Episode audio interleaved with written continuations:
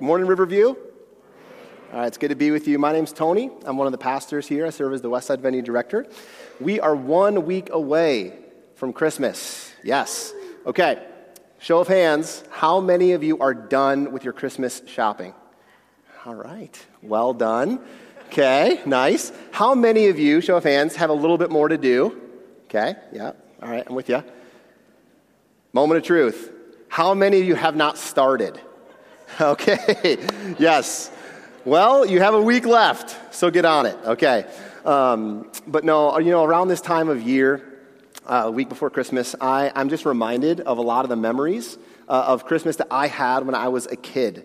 You know, I remember waking up before dawn. My parents also remember that. Not as fond of memory for them uh, that it was for me, but I remember running uh, to the tree, seeing all the gifts. I remember tearing them open uh, showing them to my, my brother and my sisters and my parents. And then I remember going back to school like a week later and then reporting, right, to all my friends, oh, this is what I got, what'd you get, you know, all that. And for many, of, for many years of my childhood, this was the routine. It was really those two things. First, it was come and see, like come and see all the stuff.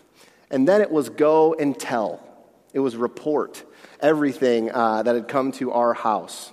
You know, but looking back, when, I, when much of my gladness that I experienced uh, around Christmas as a kid, it was really wrapped up in the presents, in the gifts, in the material things.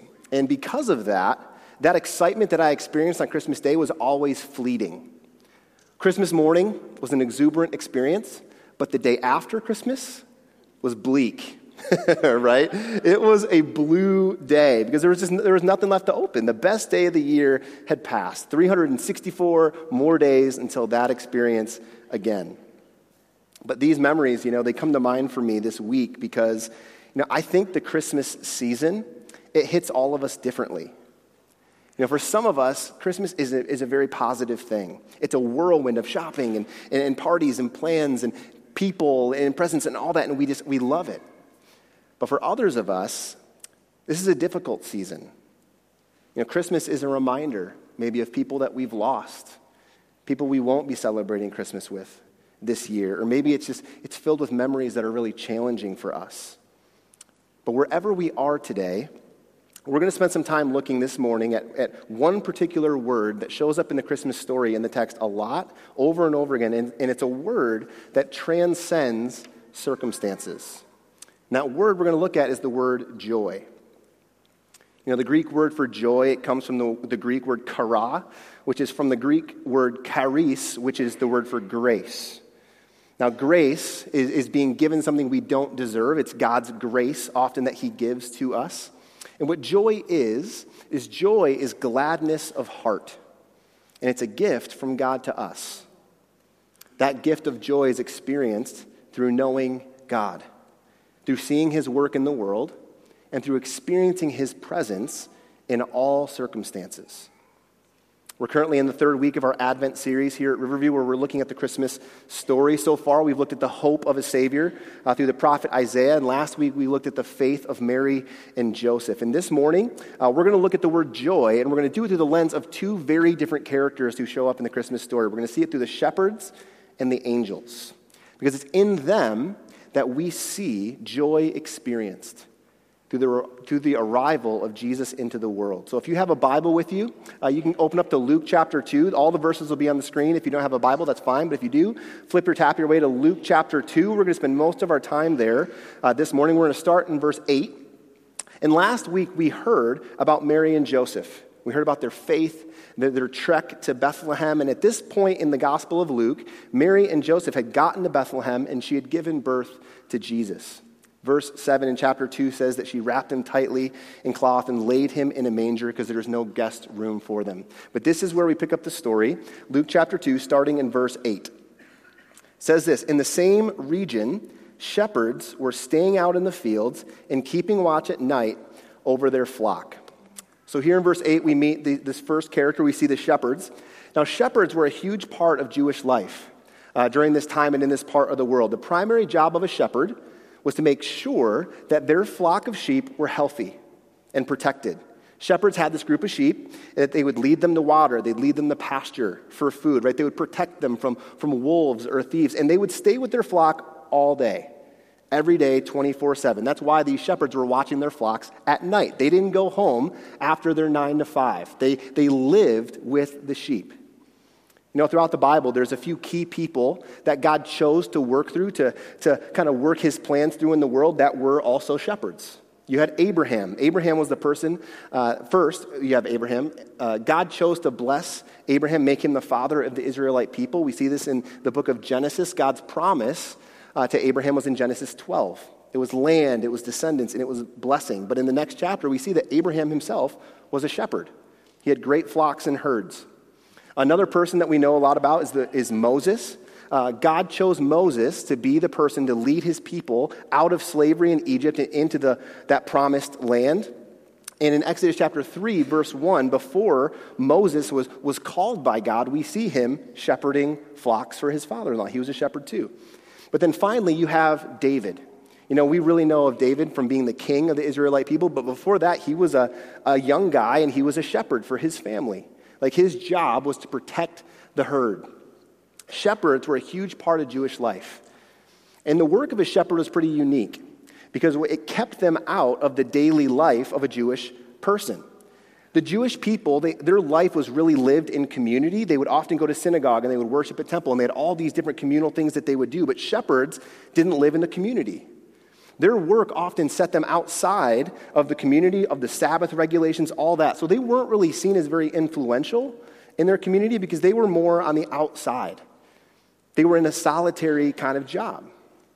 But sheep were very important to Jewish people. Once a year, Jewish people would celebrate the Passover. This is where they would remember back to the time that God freed their ancestors from slavery in Egypt. They would kill a, a little lamb, a sheep, and then they would wipe the blood on the doorframe to symbolize the blood that very night when the angel passed over their houses. And those sheep would come from the shepherds in the community. Sheep were also used in temple offerings for, for sin or for, for worship and things like that. And it's pretty cool. It's likely that here in Luke chapter 2, these shepherds with their sheep, those are probably the sheep that were used in Jerusalem for the temple, for all the, the things that they would do. So, this is the first group of people that we meet that very night Jesus is born. It's these shepherds. But let's move on to verse 9. It says this Then an angel of the Lord stood before them, the shepherds and the glory of the Lord shone around them, and they were terrified. Now, this is one part of the Christmas story we have to be really careful not to read our modern views too strongly. And last week, Noel kind of gave us a, a peek of, of biblical angels, right? And how angels in the Bible are often different than the angels that we decorate our homes with. Uh, and around the Christmas season, right? I Googled some angel ornaments and I found some terror inducing pictures. I'll tell you what. Woo!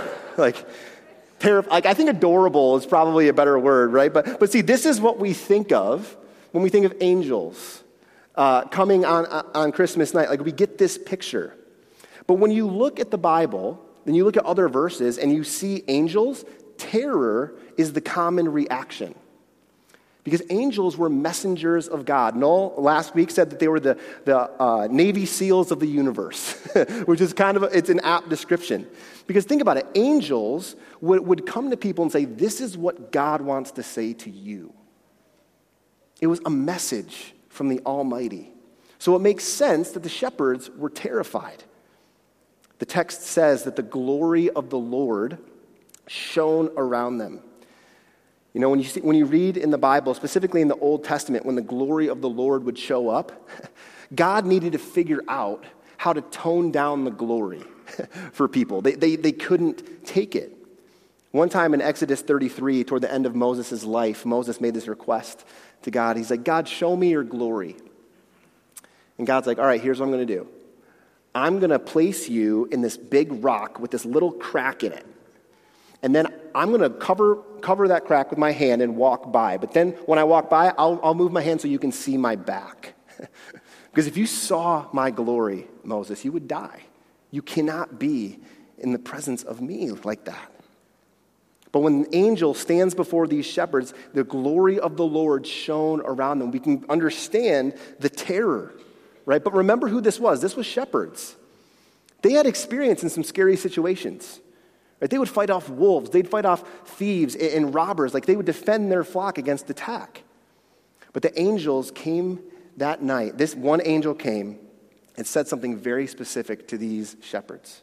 Verse 10 Don't be afraid. Common first thing angels would say. Don't be afraid, for look, I proclaim to you good news of great joy that will be for all the people.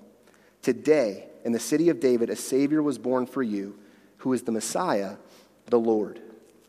Now, again, that warning, don't be afraid, that was very common because everyone was afraid of angels. But the message the angel shares is, is pretty unique. It's not one of warning, or it's not one of danger, but it's one of goodness. The angel proclaims good news of great joy. Throughout the Bible, when angels would have a message for somebody, it would fall into two categories. They would either give that person news or they would give them advice. Now, those kind of messages are different, aren't they? Advice is guidance on a decision that you should make. Hey, you should leave this place, or you should go do this thing. It was something you would need to take action on. It's really interesting. In Matthew chapter 2, an angel appears to Joseph after Jesus had been born and gives Mary and Joseph advice. It's like, look, you, you two need to flee into Egypt right now because Jesus will die if he stays here. That's what the angel tells him.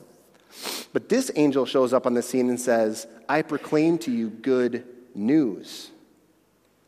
News is different than advice. News is noteworthy information that's newly received. It's an event in history, it's something that has happened. We live in a particular time in history here in 2022 where we have access to the greatest amount of news in the shortest amount of time. If something were to happen across the world at this very moment, you could be notified of it personally and individually by that little device in your pocket that rules your life your smartphone, right? We've never been more aware of what's happening around the world. And while that can be a good thing, I think this reality changes how we interact with news. We often skim past it. We read of the hardships and the hurts and the pains experienced around the world, and it just doesn't sting because there's just so much of it. Right? We scroll, we scroll, it's just brokenness, brokenness on top of more brokenness that we see all the time. And that cynicism actually works in the other direction too. When we read good news, as little as that happens, what do we think? That's not going to last. I mean, look at all this. Look at all this brokenness. But the news that night from that angel to the shepherds, it was different. It was good news of great joy that would be for all the people. It was not fleeting or temporary news, it was eternal. And it was lasting information that would change their lives forever. Tim Keller is a pastor in New York. I like how he differentiates between news and advice. I think it's really helpful. He writes this Advice is counsel about what you must do, news is a report about what's already been done. Advice urges you to make something happen, News urges you to recognize something that's already happened and to respond to it. Advice says it's all up to you to act. News says someone else has acted. On this night, those shepherds weren't given advice. They weren't urged to make something happen. They weren't told it was all up to them to act. They were given news. Something had happened. Good news of great joy. And this is what the news was. Today, in the city of David, a Savior was born for you, who is the Messiah, the Lord. The news they hear is the news that they and the rest of the Jewish people had been waiting to hear, had been praying to hear for hundreds of years. The promised Messiah is here. He's the one they've been hoping for the one the prophets spoke about, the one their hope was anchored in. So they hear this news, but then right after they hear it, something happens. Verse 13 says, Suddenly, so right away, suddenly, there was a multitude of the heavenly host with the angel, praising God and saying, Glory to God in the highest heaven, and peace on earth to people he favors. Now, when I look at the footnote in my Bible, that word for host is heavenly army. Remember the reaction from the shepherds when one angel showed up terror. oh, and then there's just an army of angels coming. I imagine the terror was turned up to 11, maybe, okay? Like it was just too much. But these angels, they don't come bringing more messages, they are coming to worship. They're singing praise. They're worshiping this truth, this news that that angel had just shared. Glory be to God in the highest heaven, they say. This event that's happened can only be attributed to the work of God. The Messiah had finally come. You know, one of my favorite songs that we sing around the, the Christmas season is Hark the Herald Angels Sing. And that song is this that's what it is. Hark the herald angels sing, Glory to the newborn King. Peace on earth, mercy mild, God and sinners reconciled. That comes from this passage because we see the next thing the angels say peace on earth to people he favors. That peace the angels are talking about is salvation. It's God and it's sinners reconciled. That reconciliation comes through that baby who would live and who would die for the sins of the world and who would resurrect from the dead. Peace comes through him. He's the Messiah. You know, after the angels share this news, the shepherds take action. We see something. Verse 15 says, When the angels had left them and returned to heaven, the shepherds said to one another, Let's go straight to Bethlehem, see what has happened, which the Lord has made known to us. They hurried off and they found both Mary and Joseph and the baby who was lying in the manger. So the shepherds, once the angels leave, they don't just say, Well, that was crazy, and just stay where they are. No, they're like, We have to go and see this. We have to go to Bethlehem and see what's happened. And once they arrive, what do they see? They see a baby. The one the angels had told them about.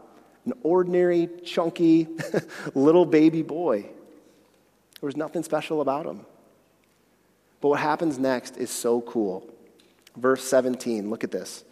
After seeing them, so the shepherds get there, they see them, they reported the message they were told about this child, and all who heard it were amazed at what the shepherds said to them.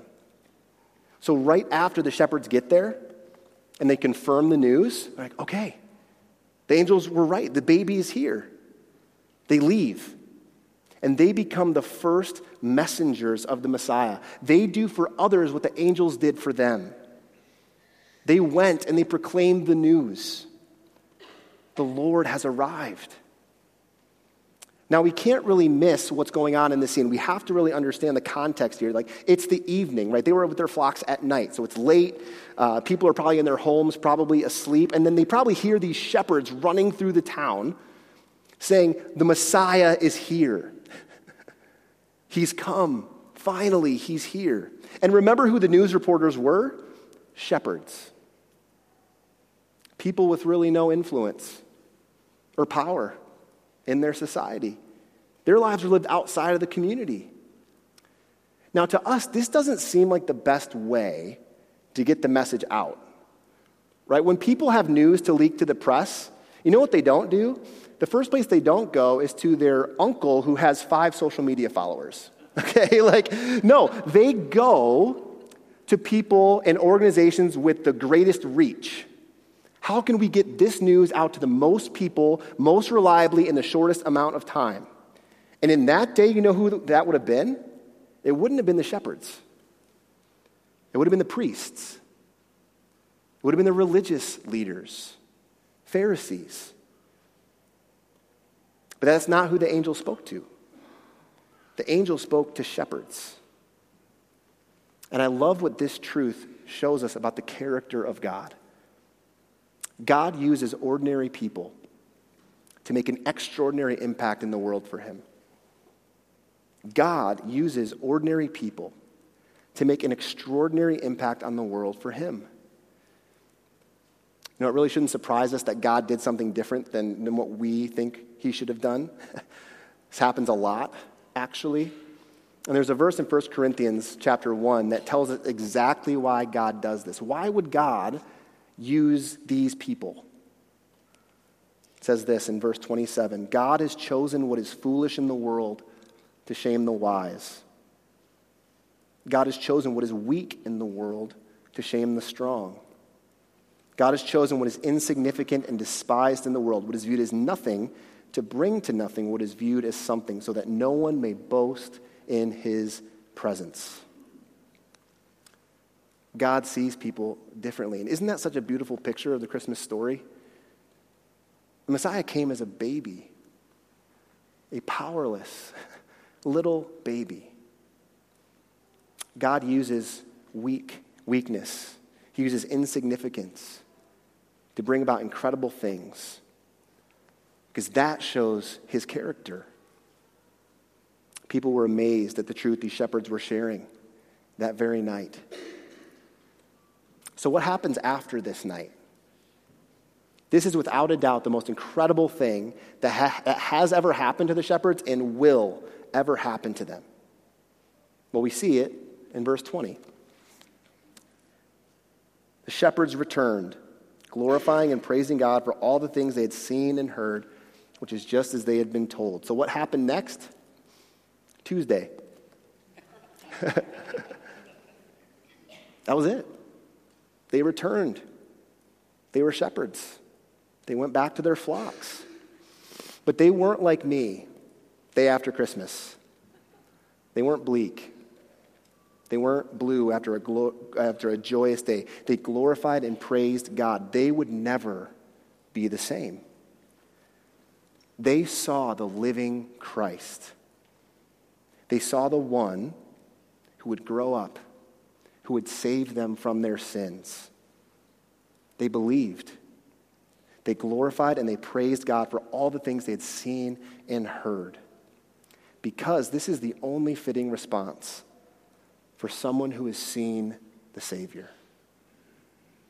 It's joy, it's gladness, it's worship. In these 12 verses, we see that joy. We see the gift from God that, that's experienced in us through knowing Him, through seeing God's work in the world, and through experiencing His presence in all circumstances. And we see it in shepherds, and we see it in angels. We see it in the angels who, who arrive to worship God that night. They're overflowing with gladness and joy, singing about this truth that happened. But we also see joy in the shepherds. Shepherds were not impressive in the eyes of the world, but they were to God because God entrusted the news of Jesus to them first. And did you notice something about the shepherds? They believed without question. When you read the Christmas story and you, you see other people interacting with angels, they're like, whoa, whoa, whoa. You, wait, what? Are you, are you shepherds? They didn't do that. They heard it and they said, we got to go. We got to go see this. Shepherds show us a beautiful truth of the gospel, and it's this the good news, the gospel message of Jesus, his life, his death on the cross for our sins, and his resurrection that message is for everyone. It's so straightforward and clear that children can understand it and believe it.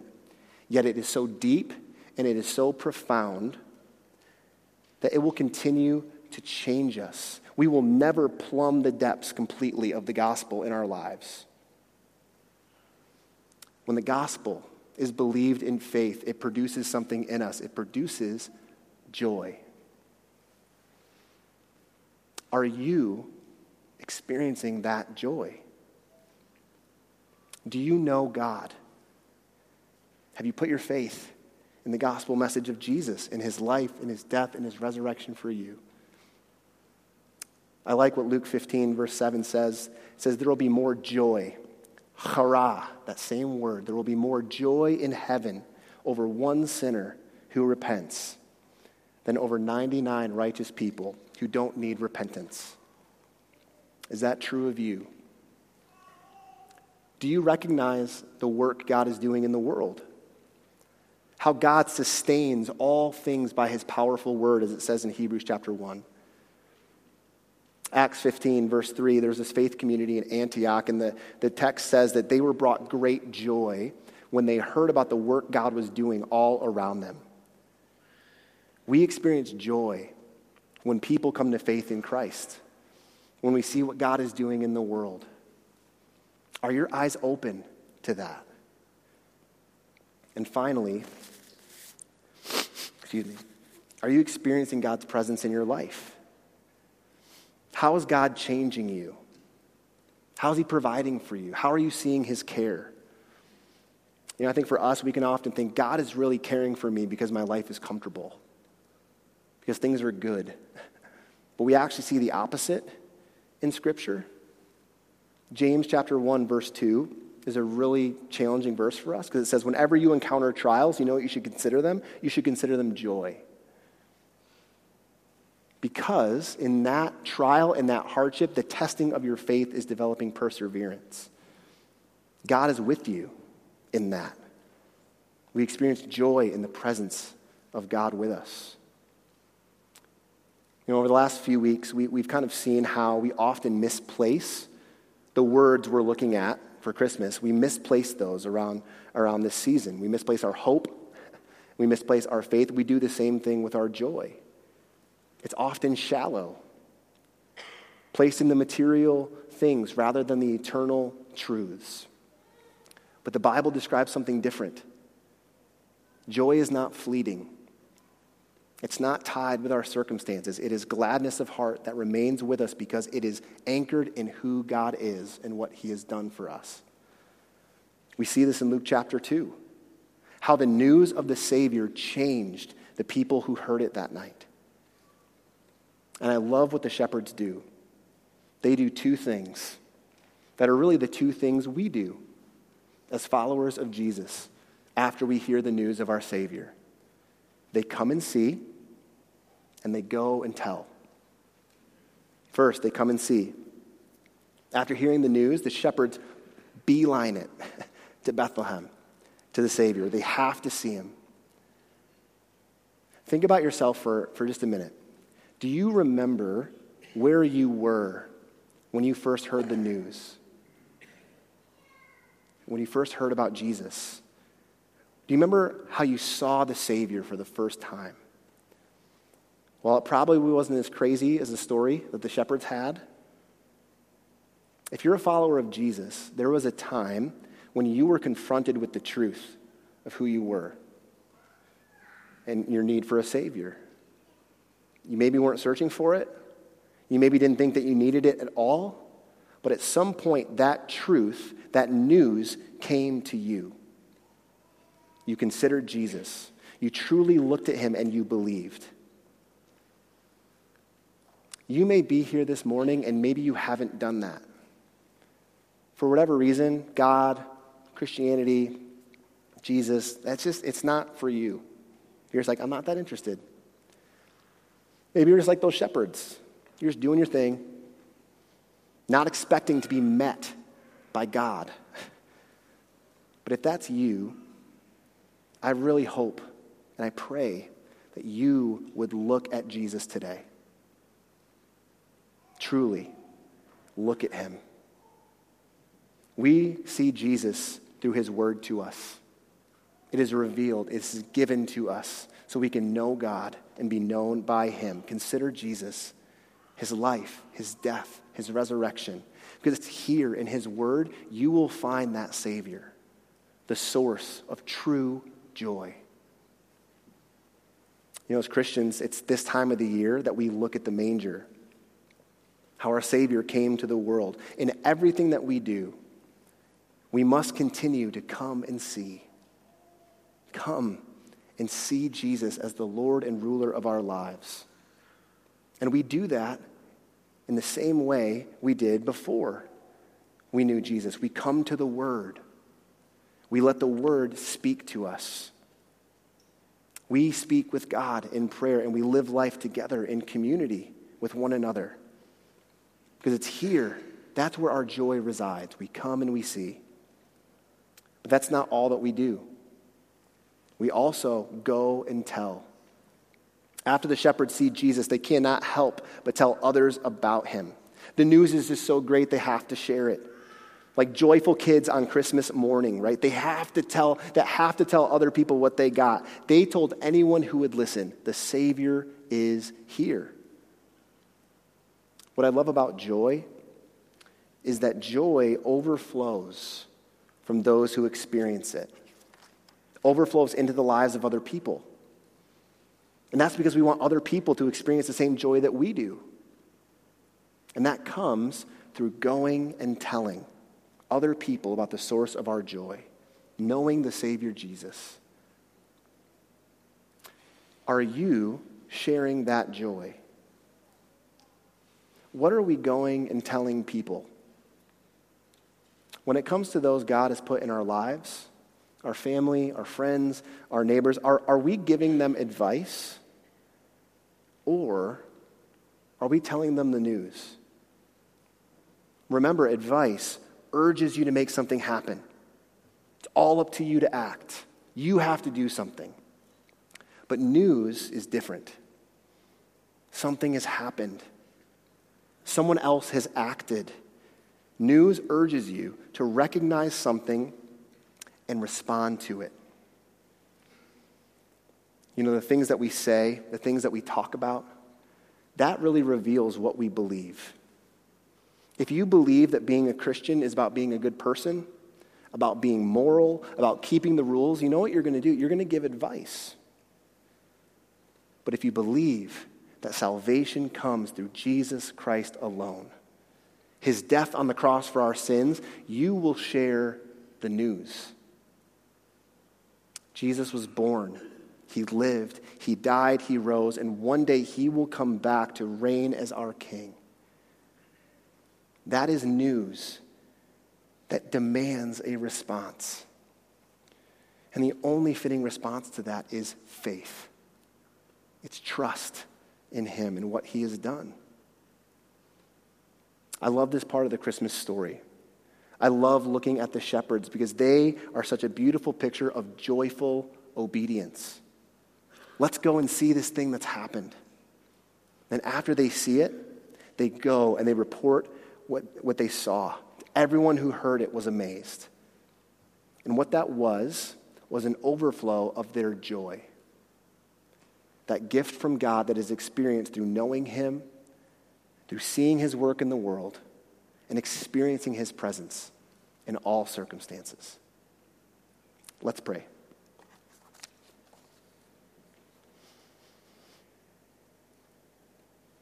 God, I do just thank you for your word.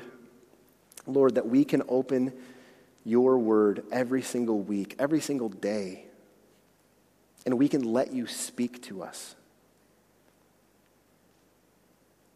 God, I think it's so encouraging that the angel shared the news with shepherds. God, it's such a beautiful reminder to us that your ways are not our ways. God, we wouldn't have done it that way. But God, you did. And it shows us a beautiful truth of who you are. That the message of the gospel is for everyone. And that every single person who believes in Jesus can report that news. Guys, I think about Christmas and I think about people in my own life, God, I pray that you can help me share the news. Help us as a church have joy and glorify you because of this beautiful news that you sent us a Savior. That is why we celebrate Christmas every single year. You sent us a Savior. And it's in that Savior that true, lasting, eternal joy can be had. It's in that Savior's name, Jesus, we pray today. Amen.